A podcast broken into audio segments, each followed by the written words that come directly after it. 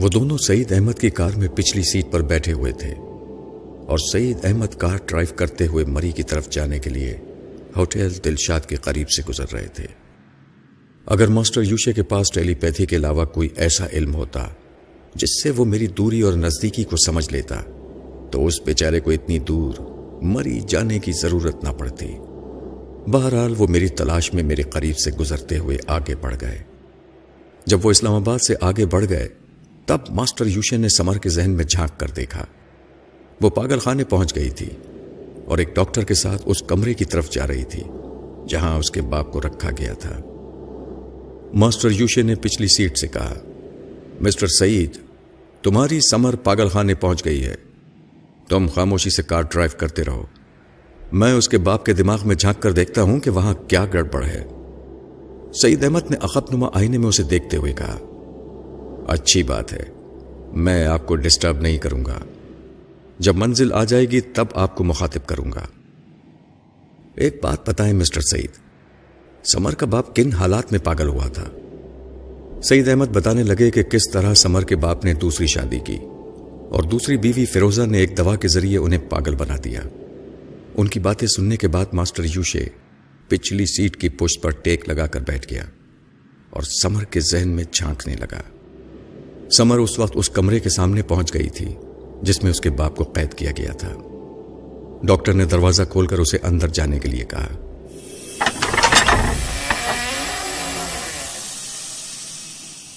چونکہ سمر کا باپ خطرناک قسم کا پاگل نہیں تھا، اس لیے ملاقات کرنے والوں کو آسانی سے اجازت دے دی جاتی تھی۔ سمر کا باپ کمرے میں اپنے بیڈ پر لیٹا ہوا، خاموشی سے چھت کو گور رہا تھا۔ کسی کے اندر آنے سے اس کے دیکھنے کے انداز میں ذرا بھی تبدیلی پیدا نہ ہوئی۔ سمر جو اس کی بیٹی تھی، قریب جاتے ہوئے ذرا گھبرا رہی تھی۔ اس نے سہارے کے لیے پلٹ کر دیکھا، ڈاکٹر بھی اس کے پیچھے ہی کمرے میں آ گیا تھا۔ ڈاکٹر کو دیکھ کر ذرا ہمت بندھی، تو اس نے باپ کو مخاطب کیا۔ ڈیڈی، مجھے دیکھیے ڈیڈی، میں آپ کی بیٹی ہوں، آپ کی سمر ہوں۔ اس کے باپ نے پل کے جھپکائیں۔ پھر ذرا گردن گھما کر بیٹی کی طرف دیکھا۔ اس کا چہرہ ہر قسم کے تاثرات سے آ رہی تھا۔ ڈاکٹر نے آگے بڑھ کر کہا، مسٹر، تم نے وعدہ کیا تھا کہ تم اپنے سامنے آنے والی ہر چیز کو اور ہر شخص کو سمجھنے کی کوشش کرو گے۔ تم بہت اچھے آدمی ہو۔ اپنے وعدے کے مطابق بہت سی باتیں سمجھنے لگے ہو کہ یہ بستر ہے، یہ دیواریں ہیں۔ میں تمہارے سامنے کھڑا ہوں، میں تمہارا ڈاکٹر ہوں۔ اسی طرح اس بچی کو سمجھو کہ یہ کون ہے اور سمجھنے کے لیے اتنا اشارہ کافی ہے کہ یہ تمہیں ڈیڈی کہہ رہی ہے۔ اس نے اپنی بیٹی کو ایک ٹک دیکھتے ہوئے کہا ہاں ڈاکٹر، تم نے مجھے سمجھایا تھا کہ پچھلے دنوں مجھ سے ایک لڑکی ملنے کے لیے آئی تھی۔ وہ میری بیٹی تھی۔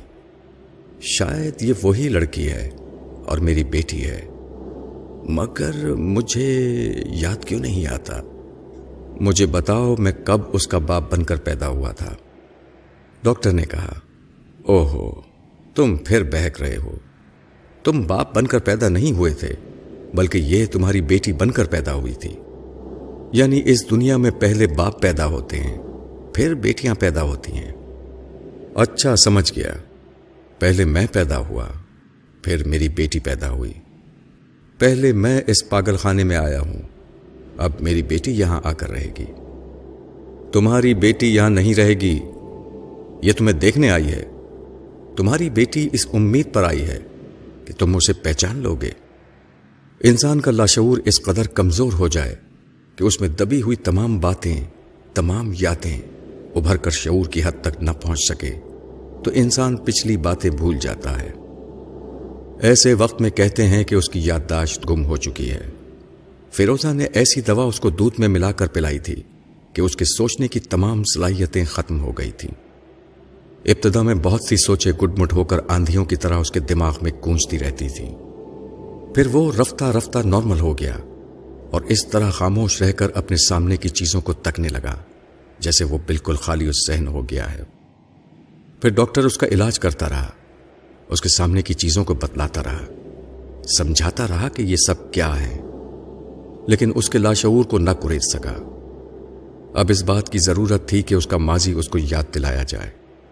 لیکن کسی کے یاد دلانے سے دماغ ان یادداشتوں کو قبول نہیں کر سکتا، جب تک کہ پچھلی تمام باتیں اور پچھلی تمام یادداشتیں خود ہی اس کے ذہن میں نہ ابھرے خود بخود اس کے ذہن میں گم شدہ یادوں کو ابھارنے کے لیے ماسٹر یوشے اس کے ذہن میں جھانکتے ہوئے کہنے لگا، یہ جو لڑکی سامنے کھڑی ہوئی ہے، یہ میری بیٹی ہے۔ ہاں مجھے کچھ یاد آ رہا ہے۔ میرا نام برکت علی ہے۔ میں ایک بہت بڑا تاجر ہوں۔ کروڑوں کی جائیداد کا مالک ہوں۔ پہلی بیوی کے مرنے کے بعد میں نے فیروزہ نامی ایک عورت سے شادی کی تھی۔ وہ عورت میری بیٹی اور میری جائیداد کی دشمن بن گئی۔ اب مجھے یاد آتا جا رہا ہے۔ ایک رات میں نے سونے سے پہلے دودھ پیا تھا۔ اس کے بعد مجھے کچھ ہوش نہ رہا کہ میں کہاں ہوں؟ کون ہوں؟ شاید اسی دودھ میں اس دشمن عورت نے دوا ملا کر دی تھی۔ ہاں مجھے اب یاد آتا جا رہا ہے۔ یہ لڑکی جو سامنے کھڑی ہے، میری بیٹی ہے اور اس کا نام سمر ہے۔ ماسٹر یوشے بڑے اطمینان سے سمر کے باپ سیٹ برکت علی کے دماغ کی تاریکیاں دور کر رہا تھا۔ اس کے لاشعور سے پچھلی یادوں کو ابھارتا ہوا اس کے شعور تک پہنچا جا رہا تھا۔ سیٹ برکت علی اس دوران میں سوچ کو سمجھتا جا رہا تھا اور اپنے سامنے کھڑی ہوئی سمر کو دیکھتا جا رہا تھا۔ ماسٹر یوشے نے سمر کو نہیں دیکھا تھا۔ اس کا ناک نقشہ کیسا ہے؟ لیکن برکت علی کی نگاہوں کے ذریعے، اس کی سوچ کے ذریعے وہ سمجھ رہا تھا کہ وہ کیسی ہے۔ اس کے رنگ و روپ کو سمجھ کر وہ برکت علی کے دماغ میں کہہ رہا تھا ہاں اب میں اپنی بیٹی کو پہچان رہا ہوں۔ یہ اونچی سی ناک یہ گلابی سے ہونٹ جو مجھے ڈیڈی کہہ کر پکارا کرتے تھے۔ یہ بڑی بڑی معصوم آنکھیں جو ضد کرتی تھیں۔ اور ضد پوری نہ ہونے کی صورت میں آنسو بہانے لگتی تھیں۔ اب میں یہ پہچان رہا ہوں۔ ہاں یہ صورت اب میرے ذہن میں پوری طرح واضح ہو گئی ہے۔ واقعی ماسٹر یوشے بڑی کامیابی کے ساتھ اس کی یادداشت کو بحال کر رہا تھا اور اس کے حادثے کو تقویت پہنچا رہا تھا۔ سیٹ برکت علی کے ذہن میں سمر کی کتنی ہی تصویریں واضح ہوتی جا رہی تھی اب وہ ماضی کے کتنے ہی واقعات کو تصور میں دیکھ رہے تھے۔ کبھی سمر ایک ننی سی بچی کی طرح ان کی گود میں کھیل رہی تھی۔ کبھی گھٹنوں کے بل رینگ رہی تھی۔ کبھی اسکول کی کتابیں اٹھائے کار میں بیٹھ کر جا رہی تھی۔ اور کبھی بچپن سے جوانی کی طرف قدم رکھتی نظر آ رہی تھی۔ اور اب تصور میں سمر بالکل ہی واضح ہو گئی تھی۔ وہ یاد آئی اور اس کا چہرہ بھی روشن ہوا۔ تو سارے رشتے اس کے سامنے آ گئے۔ فیروزہ کی تصویر بھی سامنے آ گئی کہ وہ کون ہے اور کیسی ہے، اور اس نے جائیداد کے لالچ میں ان کے ساتھ کیسا سلوک کیا ہے۔ تمام باتیں جب انہیں یاد آئیں تو انہوں نے دونوں بازو پھیلا کر کہا، میری بچی، میں نے تجھے پہچان لیا ہے۔ مجھے سب کچھ یاد آ گیا ہے۔ میرے سینے سے لگ جا۔ سمر بے اختیار دوڑتی ہوئی ان کے پاس آئی۔ اور ان کے سینے سے لگ کر رونے لگی۔ دونوں باپ بیٹی کے آنکھوں میں آنسو رواں تھے۔ ڈاکٹر انہیں مسکرا کر دیکھ رہا تھا اور ان کی باتیں سن رہا تھا۔ سیٹ برکت علی کہہ رہے تھے، سمر، جب میں رات کو سونے کے لیے اپنی خوابگاہ میں جا رہا تھا، تو تم نے کہا تھا کہ تم نئے ماڈل کی کار خریدنا چاہتی ہو۔ اس کے لیے تمہیں ڈیڑھ لاکھ روپے کی ضرورت ہے۔ میں نے تم سے یہ کہا تھا کہ میں دوسرے دن یہ رقم تمہیں دے دوں گا۔ تم وہ نئے ماڈل کی کار خرید لینا۔ سمر نے اپنے آنسوؤں کو پوچھتے ہوئے کہا، ڈیڈی، اب وہ کار نئے ماڈل کی نہیں رہی، کیونکہ اس بات کو ایک سال گزر چکا ہے۔ سیٹ برکت علی نے حیرانی سے اسے اور ڈاکٹر کو دیکھتے ہوئے کہا، کیا واقعی؟ کیا اس بات کو ایک سال گزر چکا ہے؟ مجھے تو ایسا لگ رہا ہے جیسے میں نے پچھلی رات سمر سے یہ بات کہی تھی۔ اور اب صبح میری آنکھ کھلی ہے۔ صبح میں سمر کو اس کی مرضی کی کار دلانا چاہتا ہوں۔ مجھے یقین نہیں آ رہا کہ اس بات کو ایک سال گزر گیا ہے۔ ڈاکٹر نے آگے بڑھ کر سیٹ برکت علی کے شانے کو تھپ تھپاتے ہوئے کہا ہاں آپ ایسا ہی محسوس کریں گے، کیونکہ آپ ذہنی طور سے سوئے ہوئے تھے۔ جب ذہن سو جاتا ہے تو وقت گزرنے کا احساس نہیں رہتا۔ ذہن بیدار ہونے کے بعد ایسا ہی لگتا ہے جیسے یہ تھوڑی دیر پہلے کی بات ہو۔ خدا کا شکر ہے کہ آپ پوری طرح ہوش میں آ گئے ہیں۔ اپنے ماضی کو اچھی طرح یاد کر رہے ہیں۔ اب یہاں آپ کے دوسرے رشتے داروں کو بلایا جائے گا۔ اگر آپ نے انہیں بھی پہچان لیا، تو آپ کو چھٹی مل جائے گی۔ ماسٹر یوشے نے سیٹ برکت علی سے سوچ کر رابطہ ختم کر دیا۔ سعید احمد خاموشی سے کار ڈرائیو کر رہے تھے۔ اس وقت ان کی کار مری شہر میں داخل ہو چکی تھی۔ ماسٹر یوشے نے پوچھا، مسٹر سعید یہ کون سی جگہ ہے؟ یہ مری ہے۔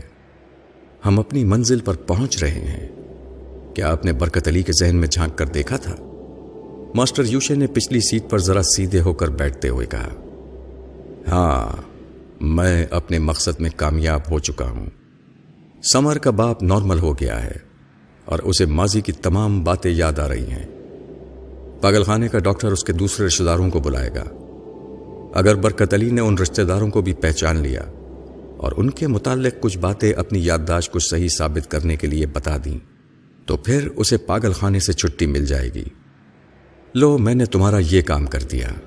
اب تو خوش ہونا چاہیے تمہیں اور مجھ پر بھروسہ کرنا چاہیے۔ سعید احمد نے ناگواری سے جواب دیا۔ میں اس سلسلے میں تمہارا شکر گزار ہوں کہ تم نے سمر کے والد کا پاگل پن دور کر دیا ہے، لیکن میں یہ اچھی طرح جانتا ہوں کہ اگر تمہاری جگہ فرحات ہوتا تو وہ بھی یہ کام آسانی سے کر لیتا۔ میں فرحات کے احسانات کو اور اس کی دوستی کو کبھی نہیں بلا سکتا۔ میں مجبوراً تمہارے کام آ رہا ہوں۔ مجھے اپنی اور سمر کی زندگی عزیز ہے۔ اس لیے جب تک تم مجھے اپنی انگلیوں پر نچاتے پھرو گے، میں خاموشی سے ناچتا رہوں گا۔ مجھے یقین ہے کہ تم اس ملک کی زمین پر زیادہ عرصے سانس نہیں لے سکو گے۔ یا تو تمہیں منہ کی کھا کر یہاں سے بھاگنا ہوگا۔ یا اسی مٹی میں دفن ہو جانا ہوگا۔ ماسٹر یوشے ان کی بات سن کر کہ لگانے لگا۔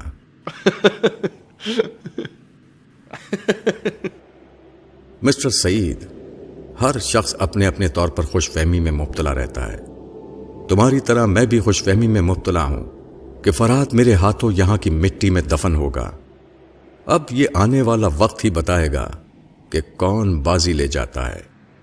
سعید احمد نے فیروزہ کے کاٹیج کے سامنے پہنچ کر گاڑی روک دی اور اس سے کہا، یہی وہ کاٹیج ہے جہاں میں فرحات کو چھوڑ کر گیا تھا۔ ماسٹر یوشے نے کار کی کھڑکی سے جھانک کر کاٹیج کی جانب یوں دیکھا، جیسے معلوم کرنا چاہتا ہو کہ میں وہاں موجود ہوں یا نہیں۔ وہ کاٹیج میں میری موجودگی معلوم کرنا چاہتا تھا اور میں اس سے بہت دور ہوٹل دلشاد کے ایک کمرے میں بیٹھا، اس کی موجودگی کو سمجھ رہا تھا کہ وہ کہاں ہے۔ اس نے پلٹ کر مادام سے اجنبی زبان میں کچھ کہا، کیا کہا میں نہ سمجھ سکا، لیکن مادام کی حرکتیں سمجھ رہا تھا۔ جو ماسٹر یوشے کے ذہن کے ذریعے مجھ تک نشر ہو رہی تھی۔ ماسٹر یوشے کی باتیں سنتے ہی مادام ایک دم سے جوش میں آ گئی تھی۔ مٹھیاں بھینچ رہی تھی اور غراتی ہوئی کاٹیج کی طرف دیکھ رہی تھی۔ ماسٹر یوشے نے اس کا شانہ تھپ تھپاتے ہوئے کچھ کہا، جس کے بعد وہ نرم پڑ گئی۔ میری سمجھ میں یہی آیا کہ وہ مادام کو ذرا صبر کرنے کی نصیحت کر رہا ہے۔ پھر وہ اس کے ساتھ کار سے باہر آ گیا۔ اس نے سعید احمد سے کہا کہ وہ آگے بڑھ کر کاٹیج میں داخل ہوں تاکہ اسے معلوم ہو سکے کہ کاٹیج کے اندر کون کون موجود ہے۔ سعید احمد اس کے کہنے کے مطابق کاٹیج کے دروازے کی طرف بڑھنے لگے۔ میں یہ بات جانتا تھا کہ ماسٹر یوشے بالکل نہتا ہے۔ وہ اپنے پاس ریوالور وغیرہ نہیں رکھتا ہے۔ اس لحاظ سے یہ بات تعجب خیز تھی کہ مجھ جیسے دشمن کا سامنا کرنے کے لیے خالی ہاتھ کیسے آیا ہے۔ مگر یہ بات سمجھ میں آتی تھی کہ مادام اس کے لیے بہت ہی بڑا اور خطرناک ہتھیار ہے جو ایسے موقعوں پر کام آتا ہے۔ کیا ایک عورت اس حد تک خطرناک ہو سکتی ہے کہ ماسٹر یوشے اسے اپنا آلہ کار بنائے، جبکہ بیل منڈو جیسا خطرناک آدمی بھی میرے مقابلے پر نہیں ٹھہر سکا تھا؟ وہ عورت کیسے میرے سامنے کھڑی رہ سکتی تھی؟ اگر وہ محض عورت تھی، تو ایک پھونک میں اڑ جاتی۔ لیکن اب میں ایسا نہیں سمجھتا تھا۔ ماسٹر یوشے نادان نہیں تھا۔ وہ بات سوچنے سمجھنے کے بعد مادام کو اپنے ساتھ لایا تھا۔ وہ باہر مادام کے ساتھ کھڑا ہوا سعید احمد کی سوچ کو پڑھ رہا تھا۔ ان کے ذریعے یہ معلوم کر رہا تھا کہ اندر کتنے لوگ موجود ہیں۔ لیکن وہاں صرف فیروزہ اپنے بستر پر پڑی ہوئی تھی۔ یہ باتیں سعید احمد کو بتانے کی ضرورت نہ تھی۔ ماسٹر یوشے ان کی سوچ کو پڑھ کر کاٹیج کے اندر آ گیا۔ وہ سیدھا فیروزہ کے بیڈ روم میں آیا تھا۔ فیروزہ کی حالت بہت ہی خراب تھی۔ پتا نہیں وہ کس طرح کاٹیج میں واپس آئی تھی۔ اور اب سعید احمد کو دیکھتے ہی وہ کہہ رہی تھی، میں سولہ سال کی ہوں۔ ہاں ہاں تم یقین کرو، میں سولہ برس کی ہوں۔ سب لوگ مجھے بوڑھی کہتے ہیں۔ کیا میں بوڑھی نظر آتی ہوں؟ نہیں، میں بوڑھی نہیں ہوں۔ میں سولہ برس کی ہوں۔ وہ اسے چیخ چیخ کر کہہ رہی تھی، جیسے اس کا ذہنی توازن بگڑ گیا ہو۔ ماسٹر یوشے کمرے میں داخل ہونے کے بعد اسے توجہ سے دیکھ رہا تھا، لیکن اس کی باتیں سمجھ نہیں رہا تھا، کیونکہ فیروزہ اردو زبان میں بڑبڑا رہی تھی اور وہ زبان ماسٹر یوشے کے پلے نہیں پڑ رہی تھی۔ وہ اب تک سعید احمد سے انگریزی میں گفتگو کرتا آیا تھا۔ پاگل خانے میں بھی جتنی بار سمر نے انگریزی میں بات کی تھی اتنی بار وہ اسے سمجھتا گیا تھا۔ برکت علی بھی اسی زبان میں بولتے رہے تھے۔ ماسٹر یوشے نے بھی اسی زبان میں ان کی یادداشت کو ابھارا تھا۔ اور پاگل خانے کا ڈاکٹر بھی اسی زبان میں گفتگو کرتا رہا تھا۔ لیکن فیروزہ یہ زبان نہیں جانتی تھی۔ فیشن کے طور پر دو چار جملے یاد کر لیے تھے۔ ورنہ عام حالات میں وہ اپنی مادری زبان میں گفتگو کرتی تھی۔ اسی لیے ماسٹر یوشے ان کی باتیں نہ سمجھ سکا۔ اس نے سعید احمد سے کہا یہ کیا کہہ رہی ہے؟ مجھے سمجھاؤ۔ سعید احمد خود ہی نہ سمجھ سکے کہ ان کی فیروزہ آنٹی کو کیا ہو گیا ہے اور وہ کس طرح پاگل ہو گئی ہیں۔ انہوں نے تعجب کا اظہار کیا اور اس سے کہا کہ یہ عورت الٹی سیدھی باتیں کر رہی ہے، جس سے پتا چلتا ہے کہ اس کا دماغ خراب ہو گیا ہے۔ ماسٹر یوشے نے کہا، اس عورت سے معلوم کرو کہ فرات کہاں ہے۔ سعید احمد نے فروزہ کو مخاطب کر کے اس سے میرے متعلق سوالات کیے۔ لیکن وہ جواب میں صرف اپنی کم عمری کا یقین دلاتی رہی۔ پھر سعید احمد نے بیزار ہو کر کہا، ماسٹر یوشے، یہ کوئی بات نہیں سمجھتی ہے۔ خود اپنی ہی باتیں دہراتی رہتی ہے۔ اس سے کچھ پوچھنا فضول ہے۔ ماسٹر یوشے نے چاروں طرف دیکھتے ہوئے کہا، فرحات کس کمرے میں رہتا تھا؟ مجھے وہاں لے چلو۔ سعید احمد آگے بڑھ گئے اور فیروزہ کے کمرے سے نکل کر اس کمرے کی طرف جانے لگے، جہاں میں رہتا تھا۔ وہاں پہنچتے ہی ماسٹر یوشے نے سوال کیا، مسٹر سعید، آپ دیکھیں کیا فرحات کی کوئی چیز یہاں رہ گئی ہے؟ سعید احمد نے ان کے سامنے الماری کھولی، پھر بستر کے قریب جا کر تکیا ہٹایا کہ شاید کوئی چیز مل جائے، لیکن وہاں کچھ نہیں تھا۔ ماسٹر یوشے نے انہیں باتھ روم میں جا کر دیکھنے کے لیے کہا اور خود بھی ان کے پیچھے باتھ روم میں داخل ہو گیا۔ وہاں میرا وہ لباس پڑا ہوا تھا، جسے غسل کرنے سے پہلے میں نے اتارا تھا۔ اور سعید احمد کا کرتا اور پائجامہ پہنا تھا۔ سعید احمد میرے اس لباس کو دیکھتے ہی ٹھٹک گئے۔ وہ نہیں چاہتے تھے کہ ماسٹر یوشے کو میرا وہ لباس دکھائیں۔ وہ یہ کہنا چاہتے تھے کہ جو لباس پڑا ہوا ہے، وہ خود ان کا ہے۔ لیکن اس ٹیلی پیتھی جاننے والے شیطان سے یہ بات کہاں چھپ سکتی تھی؟ وہ سعید احمد کی سوچ کو پڑھ چکا تھا۔ اس نے مسکرا کر کہا، مسٹر سعید آپ مجھ سے کچھ چھپانے کی کوشش نہ کریں۔ مجھے معلوم ہو گیا ہے کہ لباس فرحات کا ہے۔ آپ ایک طرف کھڑے ہو جائیں۔ یہ کہہ کر اس نے مادام کو اجنبی زبان میں مخاطب کیا۔ پھر اس کونے میں پڑے ہوئے میرے لباس کی طرف اشارہ کیا۔ اشارہ ہوتے ہی مادام دوڑتی ہوئی میرے لباس تک آئی اور فرش پر چھپ گئی۔ پھر اسے اٹھا کر ادھر ادھر سے سونگنے لگی۔ ذرا دیر اسے سونگنے کے بعد اس نے اس لباس کو فرش پر پھینک دیا۔ میں شدید حیرانی سے وہ منظر دیکھ رہا تھا۔ میری سمجھ میں نہیں آیا کہ آخر وہ مادام کرنا کیا چاہتی ہے۔ پھر اچانک ہی میرے ذہن کو ایک جھٹکا سا لگا اور میں ایک دم سے اٹھ کر کھڑا ہو گیا۔ مادام میرے لباس کو اچھی طرح سونگنے کے بعد اب اٹھ کر کھڑی ہو گئی تھی اور سر اٹھا کر فضا میں چاروں طرف بو سونگ رہی تھی۔ میں فوراً ہی سمجھ گیا کہ اس عورت میں سونگنے کی حص شکاری کتوں جیسی ہے۔ وہ میرے لباس کے ذریعے میرے جسم کی بو کو سونگ رہی ہے۔ پھر اس نے اچانک ہی ہاتھ کے اشارے سے ماسٹر یوشے کو کچھ بتایا۔ وہ اس سے اجنبی زبان میں گفتگو کر رہی تھی۔ مگر میں ماسٹر یوشے کی سوچ کے ذریعے سمجھ گیا کہ وہ میرا ٹھکانہ بتا رہی ہے۔ اتنی دور وہ صحیح مقام کا تعین نہیں کر سکتی تھی۔ لیکن فضا میں میری بو سونگتے ہوئے اس نے بتایا کہ میں جنوب کی طرف پایا جا سکتا ہوں۔ اس کی بات سنتے ہی ماسٹر یوشے نے جیب میں ہاتھ ڈال کر چھوٹا سا قطب نما نکالا۔ پھر اس کے ذریعے معلوم کرنے لگا کہ جنوب کس طرف ہے۔ پھر اس نے سعید احمد کو کاٹیج سے باہر چلنے کے لیے کہا۔ وہ تینوں جب کاٹیج سے باہر آ گئے، تو ماسٹر یوشے نے قطب نما پر نظر ڈالتے ہوئے سعید احمد سے پوچھا، ابھی ہم کس سمت سے یہاں کاٹیج میں آئے ہیں؟ ہم جنوب کی طرف سے آئے ہیں۔ یہ شمالی علاقہ ہے۔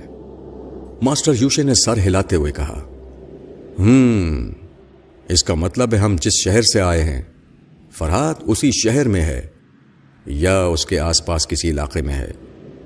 ہمیں پھر اسی طرف واپس جانا ہے۔ مسٹر سعید، آپ کار ڈرائیو کریں۔ میں آپ کے ساتھ بیٹھتا ہوں۔ اور مادام پچھلی سیٹ پر بیٹھی ہوئی فرحت کی بو سونگتی رہے گی۔ میرا اطمینان غارت ہو گیا۔ میں سمجھ گیا کہ اب وہ سیدھی میری ہی طرف آئے گی۔ ماسٹر یوشے ایک بڑی آلائے کار کو اپنے ساتھ لگا کر لے آیا تھا۔ پولیس والے شکاری کتوں کے ذریعے بو سونگتے ہوئے مجرموں تک پہنچتے ہیں۔ اور ماسٹر یوشے مادام کتیا کو اپنے ساتھ لگا کر میری طرف آ رہا تھا۔ میری احتیاطی تدابیر کے باعث اس کی ٹیلی پیتھی کا علم بیکار ہو گیا تھا۔ وہ سوچ کی کڑیاں ملا کر مجھ تک نہیں پہنچ سکتا تھا۔ لہذا سونگ سونگ کر میری طرف چلا آ رہا تھا۔ اب میں اس ہوٹل میں چھپ کر نہیں رہ سکتا تھا۔ اس کی ایک آلائے کار نے میری تمام پناہ گاہوں کے راستے مسدود کر دیے تھے۔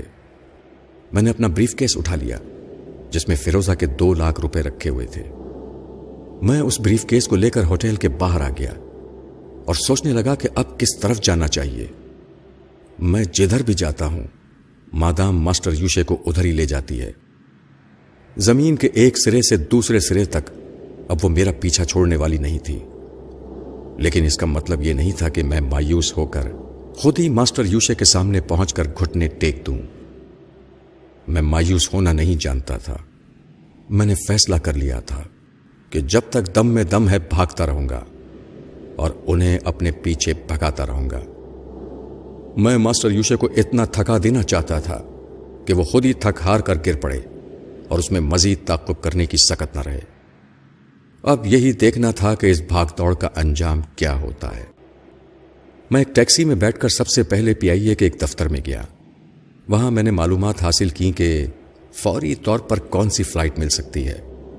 اتفاق سے ایک فلائٹ ایک گھنٹے بعد کراچی کی طرف جانے والی تھی۔ یہ میری خوش نصیبی تھی کہ مجھے ایک سیٹ مل گئی۔ فلائٹ کا ٹکٹ لینے کے بعد میں ٹیکسی میں آ کر ڈرائیور کے ساتھ والی سیٹ پر بیٹھ گیا۔ پھر سو سو کے دو نوٹ اس کی طرف پڑھاتے ہوئے کہا تم مجھے پینتالیس منٹ تک اس شہر میں گھماتے رہو۔ یہ دو سو روپے تمہارے پینتالیس منٹ کا معاوضہ ہے۔ ڈرائیور نے پہلے تو مجھے تعجب سے دیکھا، پھر خوش ہو کر ان نوٹوں کو جیب میں رکھتے ہوئے بولا، فرمائیے، کدھر لے چلوں؟ ابھی تمہاری جہاں مرضی ہو چلتے رہو۔ میں تھوڑی دیر بعد بتاؤں گا کہ کس طرح اس شہر کا چکر لگانا ہے۔ ڈرائیور گاڑی سٹارٹ کر کے ایک طرف چلنے لگا۔ میں نے سیٹ کی پش سے ٹیک لگا کر ماسٹر یوشے کے ذہن میں جھانکنا شروع کر دیا۔ اس وقت وہ سعید احمد کے ذہن کو پڑھ رہا تھا۔ اس طرح دونوں سے میرا رابطہ قائم ہو گیا۔ سعید احمد مادام کے متعلق سوچ رہا تھا۔ وہ ماسٹر یوشے سے پوچھنا چاہتے تھے کہ یہ کس قسم کی عورت ہے؟ سونگنے کی حص تو جانوروں میں ہوتی ہے۔ انسانوں میں اتنی نہیں ہوتی کہ منہ اٹھا کر فضا میں اپنے جیسے کسی انسان کی بو سونگ لیں۔ واقعی وہ سچ مچ حیران اور پریشان کر دینے والی عورت ہے۔ لیکن سعید احمد نے ماسٹر یوشے سے مادام کے متعلق کچھ نہیں پوچھا۔ انہوں نے سوچا کہ وہ جیسی بھی ہے، سامنے نظر آ رہی ہے۔ اب یہ بات خود ہی سامنے آ جائے گی کہ یہ کتیا اپنے ماسٹر کو فرحت تک پہنچاتی ہے یا نہیں۔ ماسٹر یوشے سعید احمد کے ساتھ والی سیٹ پر بیٹھا ہوا تھا۔ ان کی سوچ کو پڑھنے کے بعد اس نے ہنستے ہوئے کہا، یہ مجھے فرحت تک ضرور پہنچائے گی۔ تم اسے کتیا نہ کہو۔ ہم انسانوں نے اپنی ابتدائی زندگی میں جانوروں سے بہت کچھ سیکھا ہے۔ ان سے شکار کرنے اور پنجے مارنے کے طریقے سیکھے ہیں۔ ان سے فضاؤں میں اڑنا سیکھا ہے۔ اور سب سے بڑی بات یہ ہے کہ ان کی طرح آپس میں لڑنا سیکھا ہے۔ تعجب ہے کہ ہم تمام ہنر جانوروں سے سیکھتے ہیں اور ڈینگے مارنے کے لیے خود کو ان سے برتر سمجھتے ہیں۔ مادام کا باپ جانوروں کا ایک بہت بڑا ڈاکٹر تھا۔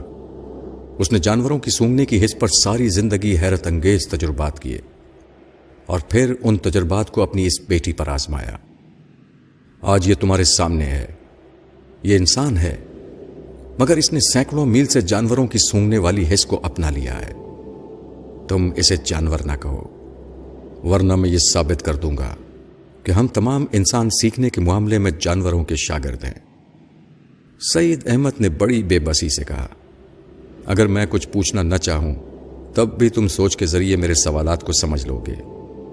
لہذا اب میں تم سے پوچھوں گا کہ مادام کے دونوں ہاتھوں کی انگلیاں ہتیلی کی طرف کیوں مڑی ہیں؟ بالکل جانوروں کے پنجے معلوم ہوتے ہیں۔ ماسٹر یوشے نے ہنستے ہوئے کہا ہاں بالکل جانوروں کی طرح پنجے ہیں۔ میں نہیں جانتا کہ اس کے باپ نے اس پر کیسے تجربات کیے ہیں، لیکن اس جانور نما عورت کے کمالات میں دیکھ چکا ہوں۔ جب فرحت سے سامنا ہوگا تو تم بھی دیکھ لینا کہ یہ کیسے خطرناک انداز میں پنجے مارتی ہے۔ وہ باتیں کر رہے تھے اور میں سن رہا تھا۔ مادام کے متعلق نئی معلومات حاصل ہو رہی تھی اگرچہ میں اس سے دور بھاگ رہا تھا، لیکن حقیقتاً اس سے نہیں، ماسٹر یوشے سے دور بھاگ رہا تھا۔ ورنہ میری دلی خواہش تھی کہ میں اس عجیب و غریب عورت کو ایک بار قریب سے دیکھوں۔ یہ بات ہی مزے کے خیز تھی۔ کہ مجھ جیسا مرد ایک عورت سے دور بھاگ سکتا ہے، جبکہ میں انواع و اقسام کی عورتوں کو ہینڈل کر چکا ہوں، جن میں سب سے زیادہ خطرناک عورت بھڑکتے ہوئے شولوں میں ملنے والی اینجلا تھی۔ بہرحال ابھی تو میں اس سے دور بھاگ رہا تھا۔ بیس منٹ گزر چکے تھے۔ مادام کتیا ماسٹر یوشے کے ساتھ اسلام آباد پہنچ رہی تھی۔ وہ کھڑکی کے باہر سر نکالے نتنے پھلا پھلا کر سونگ رہی تھی۔ پھر ماسٹر یوشے کو اجنبی زبان میں مخاطب کرتی تھی۔ اسلام آباد پہنچ کر ماسٹر یوشے نے سعید احمد سے کہا، مادام بتا رہی ہے کہ فرحات یہاں سے بہت قریب ہے۔ یہ ہاتھوں سے جہاں جہاں اشارہ کرے، تم گاڑی کو اسی طرف موڑتے جاؤ۔ دوسری طرف میں ٹیکسی ڈرائیور کو بتانے لگا کہ اسے کن راستوں پر ٹیکسی دوڑانی ہے، تاکہ میں ان سے زیادہ سے زیادہ فاصلہ قائم رکھ سکوں۔ وہ میری ہدایت کے مطابق پنڈی کی سڑکوں پر راستے بدل بدل کر چلنے لگا۔ پھر ہمارے درمیان چوہے بلی کا کھیل شروع ہو گیا۔ یہ بات واقعی حیرت انگیز تھی کہ میں جس راستے سے گزرتا، مادام میرے پیچھے ہی اسی راستے سے ماسٹر یوشے کو لے کر گزرتی تھی۔ سعید احمد کو ہاتھ کے اشارے سے بتاتی تھی کہ انہیں کس طرح سمتیں بدل بدل کر میرا پیچھا کرنا ہے۔ اب پینتالیس منٹ پورے ہونے والے تھے۔ مجھے فوراً ہی ایئرپورٹ پہنچنا تھا۔ اس وقت ماسٹر یوشے مادام سے اجنبی زبان میں کچھ کہہ رہا تھا۔ یعنی ذرا دیر کے لیے اس کی توجہ سعید احمد سے ہٹ گئی تھی۔ میں نے فوراً ہی سعید احمد کے ذہن پر دستک دیتے ہوئے کہا، سعید صاحب، اگر آپ اپنے فرحت کو بچانا چاہتے ہیں، تو فوراً ہی گاڑی میں کوئی خرابی پیدا کر دیں۔ میں نے صرف گاڑی میں خرابی پیدا کرنے کے لیے کہا تھا، مگر سعید احمد نے میری توقع سے کہیں زیادہ دوستی کا ثبوت دیا۔ انہوں نے فوراً ہی ایک چھٹکے سے اسٹیئرنگ کو موڑتے ہوئے گاڑی کو فٹ پاتھ پر چڑھا دیا۔ گاڑی تیزی سے گھومتی ہوئی اور ایک کوٹھی کے مین گیٹ کو توڑتی ہوئی احاطے میں گھس گئی۔ ٹیکسی ڈرائیور ٹھیک وقت کا حساب رکھتے ہوئے مجھے ایئرپورٹ کی طرف لے جا رہا تھا۔ اس حادثے کے وقت میں نے ماسٹر یوشے کے ذہن میں جھانک کر دیکھا تو اس کی حاضر دماغی غائب ہو چکی تھی۔ اس کا سر ڈیش بورڈ سے ٹکرایا تھا۔ اس کے دماغ میں بیک وقت حادثے کا خوف تھا۔ اپنی جان بچانے کی فکر تھی۔ اسے جو چوٹیں آئی تھیں، ان سے اٹھنے والی ٹیس سے میری طرف سے غافل بنا رہی تھی جب اپنی ہی جان کے لالے پڑے ہوں، تو فرحات کہاں یاد آتا ہے؟ میرے لیے اتنی مہلت کافی تھی۔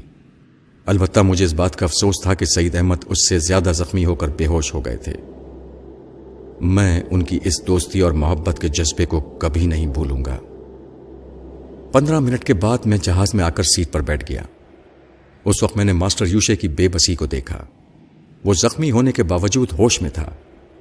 مادام کو بھی معمولی سی چوٹیں آئی تھیں، لیکن وہ دونوں میرا پیچھا نہیں کر سکتے تھے، کیونکہ اس حادثے کے بعد پولیس والوں نے انہیں گھیر لیا تھا۔ ابھی انہیں سعید احمد کے ساتھ ہسپتال پہنچانا اور ان کا بیان لینا بہت ضروری تھا۔